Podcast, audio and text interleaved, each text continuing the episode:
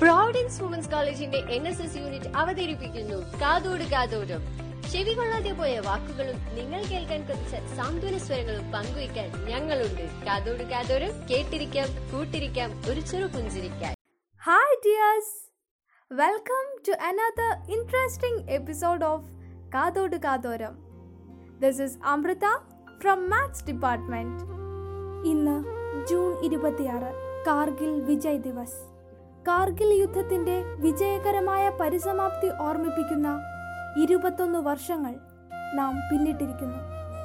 കാശ്മീരിൽ പാകിസ്ഥാനും ഇന്ത്യയും തത്വത്തിൽ അംഗീകരിച്ചിരുന്ന നിയന്ത്രണ രേഖ ലംഘിച്ച് ഇന്ത്യൻ പ്രദേശത്തേക്ക് പാകിസ്ഥാനി പട്ടാളവും കാശ്മീർ തീവ്രവാദികളും നുഴഞ്ഞു കയറിയതാണ് കാർഗിൽ യുദ്ധത്തിനിടയാക്കിയത്.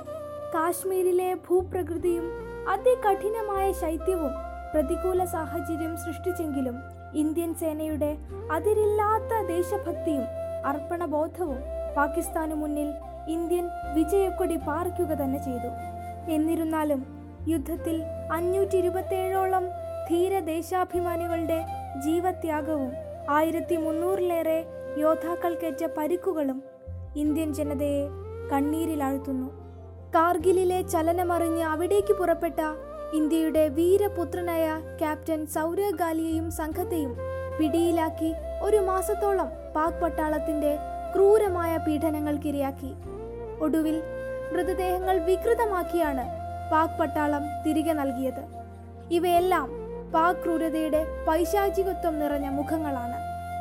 യുദ്ധത്തിൽ വഴിത്തിരിവുണ്ടാകുന്ന ഘട്ടങ്ങളിൽ ലക്ഷ്യത്തിലേക്ക് കുതിക്കുന്നവർ വിജയികളാകും.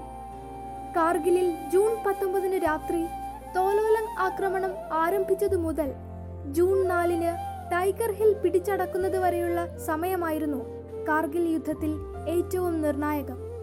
തോലോലങ് പിടിച്ചടക്കിയതോടെ അവിടെ നിന്നുള്ള റോക്കറ്റ് ലോഞ്ചറുകൾ ടൈഗർ ഹില്ലിലേക്ക് കേന്ദ്രീകരിച്ചു. ഏകദേശം തൊണ്ണൂറായിരം ഷെല്ലുകൾ ടൈഗർ ഹിൽ മോചനത്തിനായി ഉപയോഗിച്ചെന്നാണ് കണക്ക്. ഒടുവിൽ ടൈഗർ ഹിൽ ഇന്ത്യൻ സേനയുടെ കൈകളിലായി. ടൈഗർ ഹില്ലിനു മുകളിൽ സൈനികർ ത്രിവർണ പതാക ഉയർത്തിയപ്പോൾ താഴെ പീരങ്കിയിൽ നിന്ന് മൂന്ന് തവണ ആഘോഷ വെടി പൊട്ടിച്ചു. കാർഗിലിൽ തുടങ്ങിയ ആഘോഷം ഇന്ത്യയൊട്ടാകെ അലയടിച്ചു.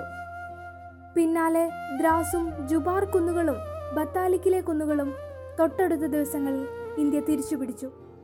അങ്ങനെ ജൂലൈ ഇരുപത്തിയാറിന് യുദ്ധം അവസാനിച്ചു.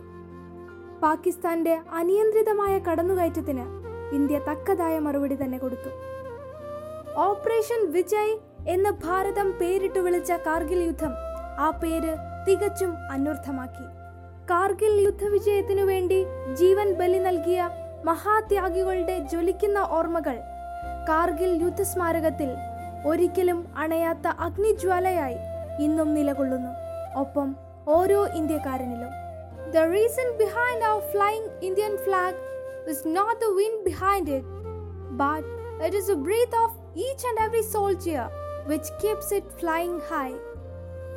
ദേശസ്നേഹത്തിന്റെ അലയൊലികൾ നമ്മളിലൂടെ വരാനിരിക്കുന്ന തലമുറകളിലേക്കും പടർന്നുകൊണ്ടേയിരിക്കട്ടെ ഭാരത് മാതാ കി ജയ്